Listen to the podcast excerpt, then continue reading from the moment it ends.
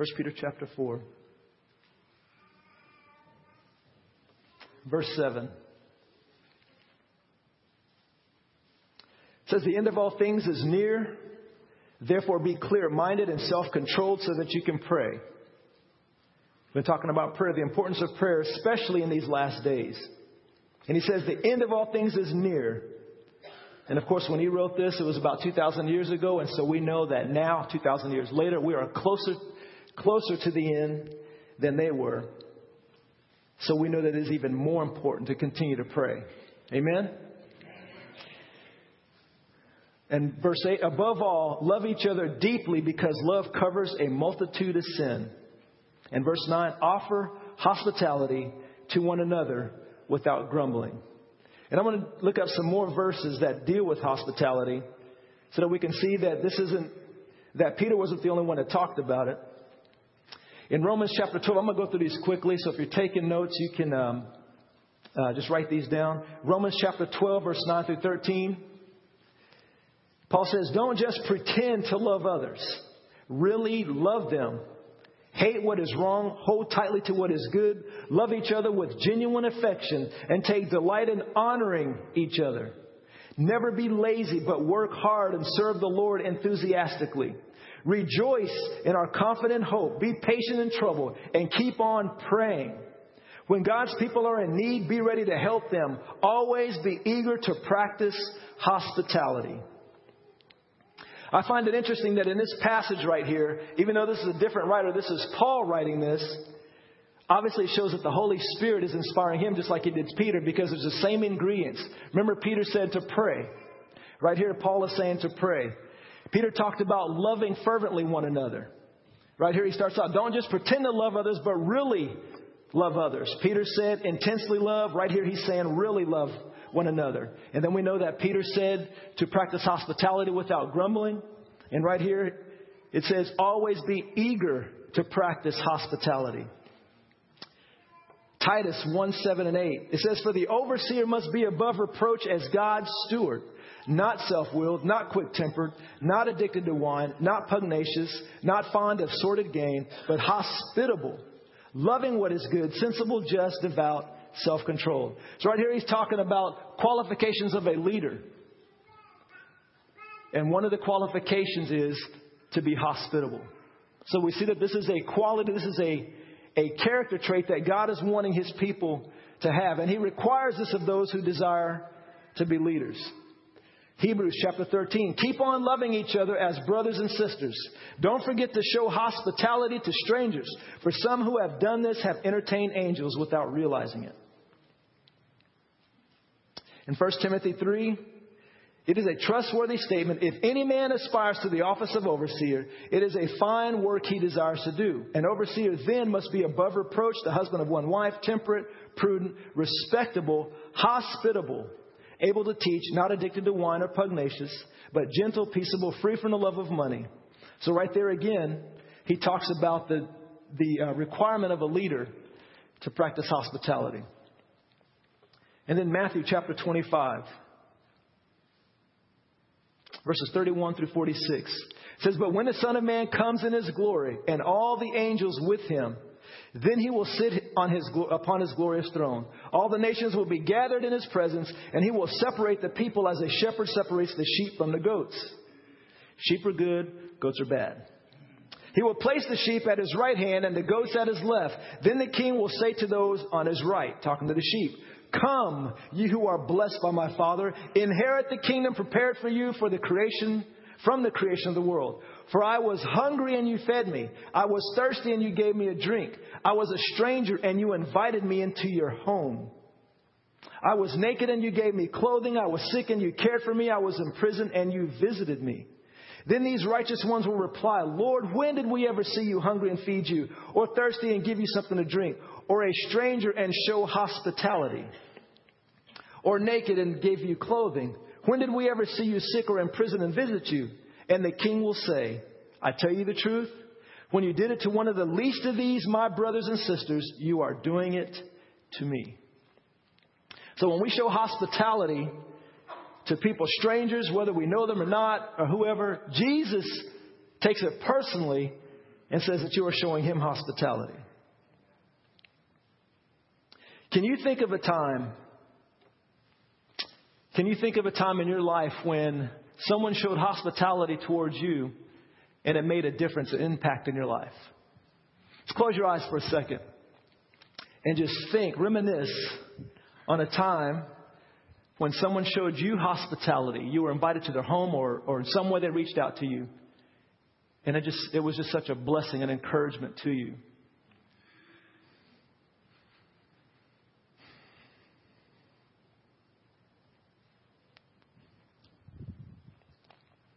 Now you can open your eyes now. You think how important that was. So imagine the impact that you can have on somebody's life. And maybe some of you are thinking, well, I can't think of anything. No one's ever invited me in or no one's ever showed me hospitality. Well, you have two choices. You can be frustrated or bitter or upset because of that, or you can do something about it and begin to show hospitality yourself. Amen? I believe there's a scripture in Proverbs. I forgot to look it up. It says something about those who desire friends need to be a friend or something like that. Does that verse sound familiar? I know I just butchered it because I forgot to look it up. But basically, if you desire to be friendly, if you desire to have friends, then you need to be a friend. A lot of times we wait around waiting for someone to come and be our friend. You know, we sit and feel sorry for ourselves. Nobody loves me. Whoa, whoa, whoa is me. And you can stay there. And that's probably not a fun place to be. Or you can determine in your heart, you know what? I'm going to be a friend. I'm going to be hospitable. I'm going to be aggressive, take the initiative, and go out and be a friendly person to help people. So why hospitality? First of all, the Lord commands it in His Word. Would you agree? There's more than one scripture, obviously. You know, let everything be established. Let every truth be established by two or more witnesses. And I believe we just read 5. So we know the Lord, it's His desire for us to practice hospitality. Number 2, it allows a practical opportunity for you and I to share the love of God with people. It is an opportunity, a practical environment, a setting for you and I to share the love of God with people. And I believe that's His main heart. He shared His love with us, for God so loved us that He gave His Son. And we know that He desires for us to hang out with Him. You know, Jesus even says in Revelations, you know, He stands at the door and He knocks. And if you open, He will come and have hospitality with you. Come and hang out with you and eat with you. And He desires that. And so it is a practical opportunity for you and I to share the love of God with people. It's an opportunity to advance His kingdom through encouraging and building up the saints or sharing God's love with the lost or broken. We need to understand that hospitality is not just inviting people over for entertainment. Because if we view hospitality as just entertainment, then we're missing the whole thing. Now, it includes some of that, and it can be part of that, but that's not what it's about. I want to encourage you to see hospitality as a practical way to advance God's kingdom. It's a practical way to advance God's kingdom. I remember Lisa and I were talking about this last night. I was asking if she remembers times of hospitality that really meant a lot to her. And she reminded me of a situation of a family that when we were younger, we only had two kids. That was way back in the day.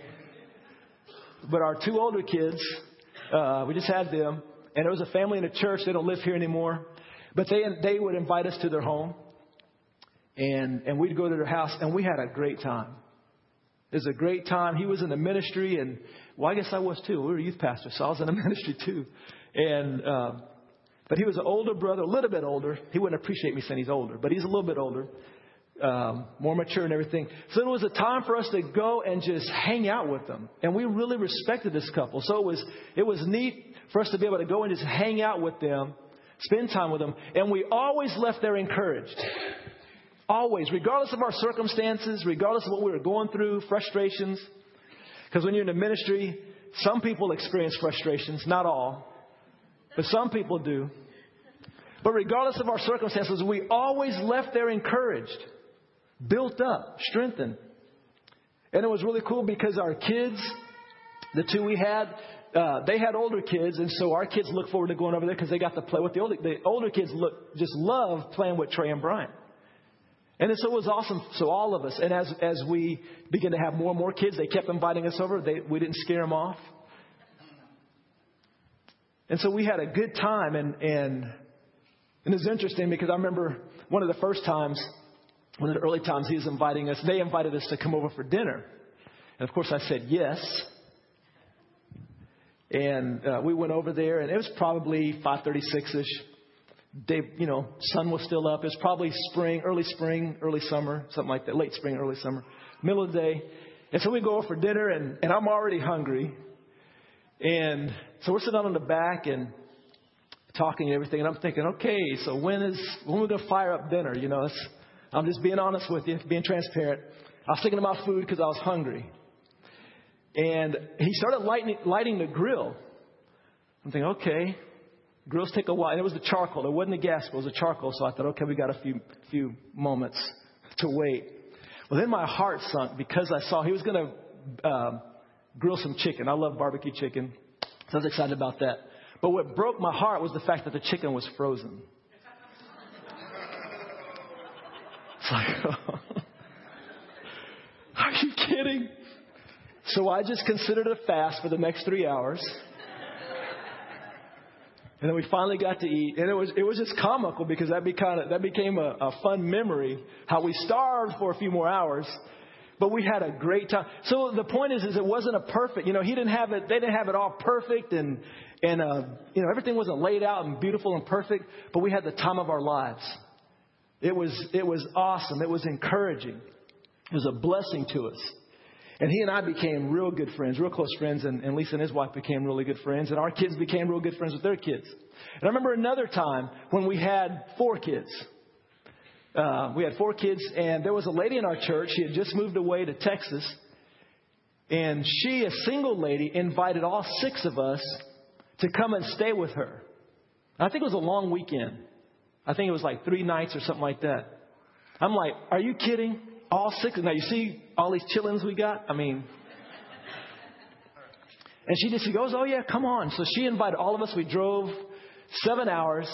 And for about 4.5 to 5 hours, Grant cried nonstop. But I have forgiven him. I just want you to mark that. I have forgiven him. Stephen Burke helped me get through all that.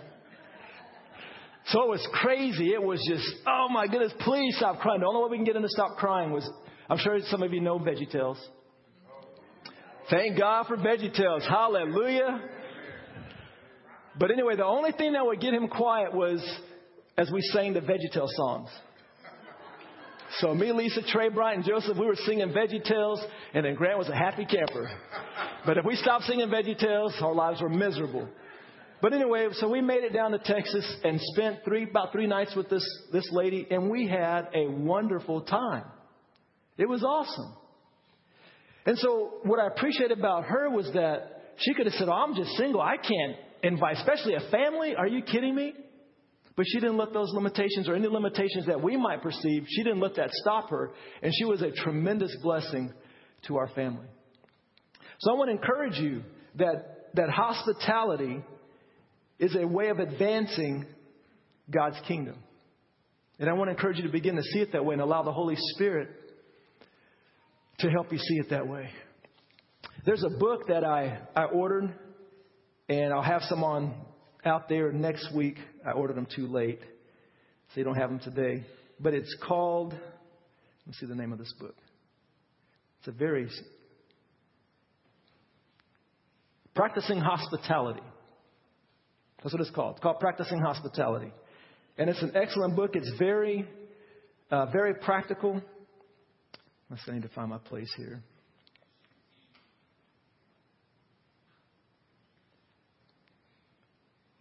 It's a very practical book. I downloaded it and read a big chunk of it real quick, or a small chunk of it. And it just gives you practical pointers on practicing hospitality and things to do to prepare and to help you move in that direction. And I just want to read a few principles that this lady shares about practicing hospitality. First principle, remember there are seasons in life. Now, many of these principles are in context with family. So it's practicing hospitality with family. If you have kids and that kind of thing, if you're married. But the principles also relate to if you're not married, if you're single. But the first principle is remember there are seasons in life. There will be seasons in our lives when we will be able to spend more or less time practicing hospitality.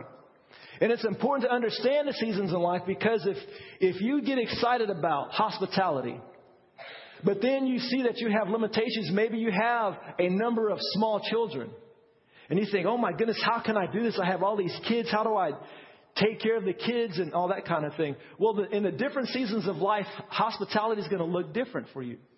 You're going to practice it differently. And you need to recognize the seasons so that, and appreciate the different seasons that you're in, so that you don't begin to get resentful and frustrated at the season that you're in. In other words, if you're like, man, I got all these kids and I can't have people over because the house the way it is, and I'm busy and all this kind of stuff, then you can become resentful of the gifts that God has given you. Amen? Instead of appreciating them as gifts, these little bundles of joy, that they're gifts and they are your priority. And so what you need to do, and I need to do, is say, Lord, okay, here's the season I'm in, whether it's children or not, the circumstances of your lives, whatever the season is, you say, Lord, how do I move in hospitality in this season? And if you ask him, I believe he will show you. The Holy Spirit will give you practical ways and ideas of how to practice hospitality in that season, so that you can enjoy the season, appreciate the season, and still participate in hospitality. Number 2, partner with your husband or partner with your spouse. I think this is a good idea, because I believe it's good if you are married, it's good to work as a team. One, because you're going to help balance each other. You're going to help hear the wisdom of one another, and because typically if you're married, you notice that you and your spouse are opposites in certain areas. You know, one of you may be, let's have people over our house every single night. And then one of you may be, let's never have people over here. And so together you can come to a balance and work through those things, because you don't want to do anything, I don't believe, independent of your spouse, because you don't want them to resent what's going on. You know, you want to bring somebody in the house. Hey, honey, I got someone coming over to the house tonight for dinner, so have dinner ready and that kind of thing, and work like that. I don't think your spouse is going to appreciate that. And so if we work together, then, when the person or people come into your home, they're going to sense the unity that you guys are together, and not someone being resentful because you invited them over to your house, and it can just be a mess. So it's important for the partners, for husband and wife, to work together. Number 3, include your children. Include your children. You know, when you decide to practice hospitality or want to continue to grow in it, make it a family event. And that's what the family that invited us over, that's what they did. Because when we came over and we had our kids with us, they were there ready to embrace our kids, and they just took them and they played. They had a great time. So the whole family, it wasn't our kids had to just sit down and be quiet while me and Lisa got the fellowship. We all as a family got to participate, because that family embraced us. And they did it as a family. And, you know, my wife, she made our home available for this progressive dinner that we had last night. And it was funny because she did it without asking me. And she said, well, she found out that I found out. She goes, oh, by the way, I told Lee and our house is available. I said, you did what? And I wasn't mad or anything like as far as didn't want people over my house. But see, this was in when I was still dealing with the stuff that was the brown stuff on the front of my house. Remember that? So that was fresh in my mind. The frustration level was a little high. And then I find out I got a bunch of people come over my house so they can see the fresh brown stuff on the front of my house. I'm like, oh, man. But I got over it. Calmed down and everything. And I was glad we did. We had a wonderful time. We had fun last night. having a people over our house. But anyway, the point is so we had this event coming our way. And Lisa said, she told the family, all right, guys, she assigned, everybody had an assignment of what to clean. And it was so cool because Benjamin and Julia were doing some. I think Benjamin was the vacuum man, Mr. Vacuum Man. He was vacuuming all the carpets. And Joseph and Grant were cleaning it all. And I was doing something, football. No, I'm just kidding. We all had our projects. And it was cool because everybody was content. There was minimal grumbling and complaining. I'm not going to say there was none. There's a little bit, but it was minimal. And everybody did an awesome job. And I appreciate my family because over the years, as we've been having people over and that kind of thing, my boys, which I have a bunch of them, but they love kids. They love kids. And so when we'd say, hey, guys, we got a family coming over, they wouldn't say, oh, not again. They'd say, who is it? And they want to know, do they have kids? You know, if they didn't have kids, it's like, oh, they don't have any kids? Dude, Dad, why'd you invite them over? You know? But they were excited to have kids because they knew that they were gonna play and entertain them. Even if the kids were a lot younger than them. They just look forward to hanging out with them, playing with them. And that's why I believe it's important to invite and include your whole family in this so that it becomes a family event and so that you're teaching your children how to be hospitable. Amen? We want them to enjoy this. And our kids, fortunately, I'm blessed that our kids, not only do they look forward to, but they heavily participate in when we invite families over. Let's see. Number 4, treat your family as good as guests. Another principle this lady shares. Treat your family as good as gift. Often we treat our guests better than our family. Establishing the habit of treating our family as we would a guest will assist us in communicating our love to our family. I thought this was important. Treating our family as good as guests. Now, we all know of families or people who, you know, they can be yelling at their kids or hardly spend any time with their kids and be grumpy and all that kind of stuff. But as soon as the guests come over, it's like mom and dad transform, you know.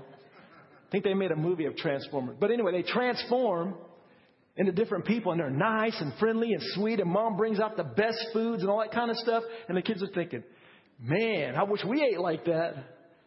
You know, and I think it's a shame to, one thing I appreciate about Lisa is whenever we have people over for dinner, she serves them whatever she serves us other times. In other words, she treats us the same. You know, it's not like, okay, family, friends are coming over or guests are coming over, so I'm going to make the best foods and the best this and the best that. She makes the same thing she makes for our kids. And it's important to include your kids. You know, don't, you know, you have an important people come over. So kids, you hush, you know, don't tie them in a closet somewhere, gag their mouth so they don't mess up or say anything stupid to embarrass you. How many know kids will embarrass you? But you know, that's part of hospitality. The dangerous part of hospitality is the vulnerability. Making yourself vulnerable, open. That, okay, here's who we are as a family. The good, the bad, the ugly. Take us or leave us. And if you have kids, they'll share a lot of the ugly. But it's all part of it. You know, when you invite people to our home, you say, welcome to our home. Here's our family. And just have a good time. So it's important that you treat your family as important as the guests. And how you do that, you don't wait till the guests to get there to be nice to your kids. Because then they'll say, oh, that's fake. That's hypocritical. They'll catch that in a heartbeat. But you're loving your family. You're spending time with them. You're hanging out. You're doing fun things. Of course, you're dealing with the discipline issues and a lot of those and all that kind of stuff. But you're also having good times as family. If your family's all about yelling and screaming and discipline and chores and all that kind of stuff, if that's all it is and there's no fun, you shouldn't be inviting people over yet. You got things to take care of first. You need to get it where you're having fun as a family.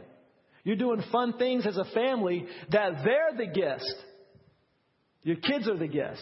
Your spouse is the guest. And you have a good time together. And then when you invite people from outside your home to come in, you're inviting them into that atmosphere of peace in your home. Amen? Because, you know, some people, especially people who don't know the Lord, they live in a non-peaceful environment 24/7. I mean, if they have any peace, typically it's temporary. It's not, you know, strong and consistent. But they live in chaos and turmoil and that kind of thing. And for them to come into a home of a Christian family where there's peace, that's going to speak volumes to them. They say, wow, this is pretty awesome. And we because we live there, we may take it for granted or we get so used to it that we become kind of acclimated to the peace. So we don't know it's there as much. But then someone who's not used to it comes into your home and they're like, wow, it's just so peaceful and so restful in this place. But that's going to happen as you are investing in your family. As you as a family are inviting the Holy Spirit and the Lord to come into your home. Worship, praise, getting in the Word, those things we've talked about before. Amen?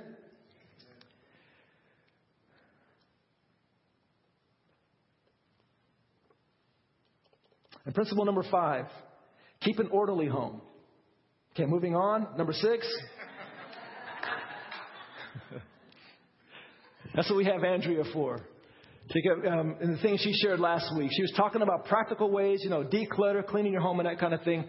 For the purpose of it's not just cleaning your house for the sake of cleaning your house, although that's okay. But it's for the sake of preparing your environment so that you can invite people in, so that you can have a peaceful environment. Because if it's full of clutter and chaos and everything, then there's going to be a lack of peace. And so just a practical thing of getting your home orderly, more orderly, little by little, building that, you're going to invite more and more peace into your home. And so seeing that from a kingdom perspective, and that's what I appreciate about Andrea Hall, is she sees helping people with cleaning their homes and organization. She sees it as a kingdom thing. It's helping them to have peace in their home so they can invite people to come into that home and they can minister to them and practice hospitality. And there's some good resources that we have. Again, I waited too late to order all this stuff, but by next Sunday, we're going to have some good resources on that. And also, it was mentioned earlier that Andrea is going to come and do a workshop with us on Wednesday night, January 9th. We're going to have light dinner and then a time with Andrea to teach us some good stuff. So I'd encourage you to come out. We made it in the evenings, so hopefully it'll be easier for both husbands and wives to come. It's not just the wives, honey, go check it out. But both of us, both spouses, although one of us may be gone. But anyway, so come on out, and I believe you're going to learn some encouraging things that's going to help you about keeping an orderly home. And number 6, use discretion. When you're practicing hospitality, you have to use discretion. Because some of you who have the gift of mercy types, who your heart is so big and you just invite anybody, your heart is open to everybody. That's good, and I don't want to discourage that. But you have to practice discretion when you're inviting people into your home. You have to listen to the Holy Spirit. You need to talk to your spouse and make sure whoever you're inviting. For example, we've done a lot of ministry with ex-prisoners, guys who have come out of prison, and just different kinds of folks. And we've had a number of them in our homes. But before any of that happens, I make sure Lisa's cool with that. Make sure, especially the fact that some of the men I used to minister and volunteer for ministry down in a different part of Oklahoma that ministered to sex offenders. And before I invited any of those guys into my home, I asked Lisa, "Are you okay with this?" And she's like, "Oh yeah, I'm cool. I mean, the grace of God's on her too." And she was cool with it. We have our children, my family in the home, and we invite these men to come in because Jesus loves them. Amen. And he wants to minister to them. Amen. But I'm not just an idiot just going to bring anybody into my house if my wife's not cool with it. Because if she doesn't have peace about that, then I find another way, another avenue to minister to them. Amen. So you have to use discretion. You have to listen to the Holy Spirit, because you may invite, the enemy may try to get someone into your home that can bring chaos or be a predator or whatever. And so I'm not saying these things to scare you to where you say, okay, that's it. Nobody's coming into my house. That's not the reaction you need to have, but you need to practice discretion. You need to be careful. Use wisdom when you're practicing hospitality. I thought that was a very good principle. I think that's all the principles that it's going to share from that book. But anyway, I'll have that book called Practicing Hospitality. I'll have it next week.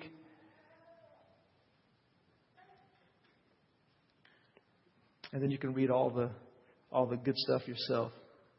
But one thing, the last one I want to share with you as far as a principle that I'm going to add in here is you must be intentional with your time if you're going to be serious about practicing hospitality. You have to be intentional because our society and American culture and society is moving away from hospitality.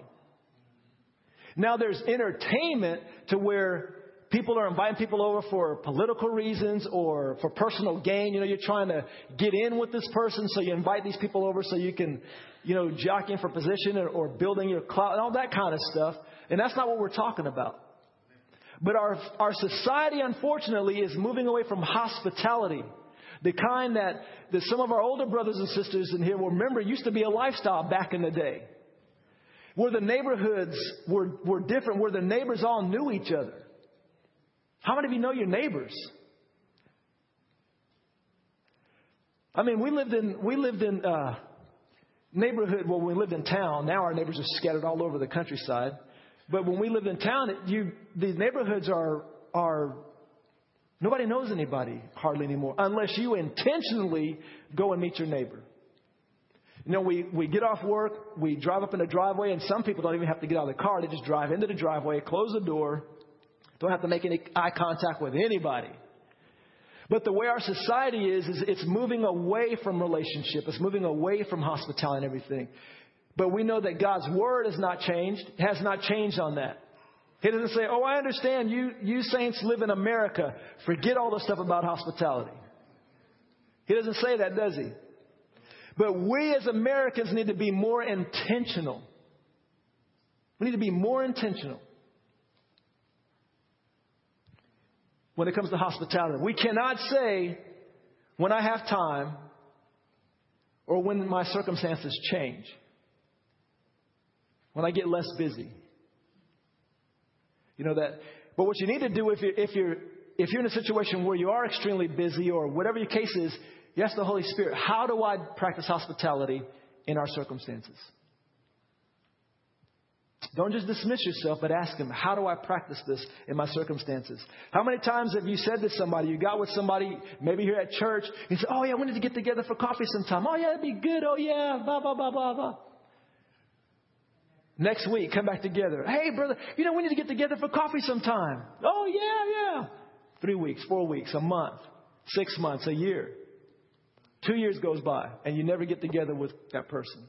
You never have that family over. Oh, we need to have you over. How many times have you said that? We need to have you over. Yeah, you do. Now do it. What I'm learning to do, because Pastor Dale, and those of us who have been here for a while, you've heard this statement. Got to be definite. Anybody ever heard that before? Got to be definite, brother. That's the same word as intentional, right? Got to be definite, intentional. You have to do it. And so because I'd hear that over and over and over again, I used to be the one that would say, oh, yeah, we need to get together sometime. But then the Holy Spirit began to convict me with that word, be definite. Or word, be definite. Yeah, that's one word. Be definite is one word. And then so what I'm trying to do now is when someone says, hey, let's get together. Say, good idea. When? Let's do it. Let's look at our calendars. Let's talk. Let me check my calendar and text you, whatever. In other words, be definite, set up a time, and don't let a month or a year go by and actually do it. And so if you feel like the Holy Spirit is challenging you, drawing you into this thing of hospitality. Now, I haven't given all the how to do it and everything, because I don't know how, so to speak. But if he's challenging you and drawing you into this and you're saying, I need to do this. We as a family need to do this more. We want to do this more. You have to be intentional. Because some may say, you know, my house is not in the condition where I want to invite anybody. Well, then be intentional by saying, okay, our goal in 2013 is to get our house in a condition where we can be hospitable. And don't use the whole 2013. I mean, Don't wait till December 31st and say, okay, now we can have somebody over. And don't let this be just a New Year's resolution things. We're not going there, right? Because those things come and go and mostly go. But find out what do I need to do so that we can practice hospitality. My wife and I, we talked and we both decided we want to have people over more. So what do we need to do? So we had to start arranging our lives, fixing our schedules. We started weeding out stuff that would hold us or keep us from this. We had to declutter our schedules because we believe this is a calling of God, is to be hospitable. So we had to change things, arrange things, start working on the house, learning ways to make things better, to be at peace so we can invite people to come into our home. And so I want to encourage you to do the same thing. Let's all stand together. I was thinking of ideas of passing out cards. So you can say, I will be hospitable in 2013 and all kinds of stuff like that. Not really, but this isn't about making a commitment to me or anybody else. But this is between you and the Lord. Because if he really works the grace in your heart, and I believe he's extending his grace, because whenever the word of God tells us to do something, God will give us the grace, which is the ability to be able to do what he's telling us to do. But we have a choice to receive or reject his grace. And so I want to encourage you to receive the grace of God that will enable you, that will give you the desire and the ability to be more hospitable.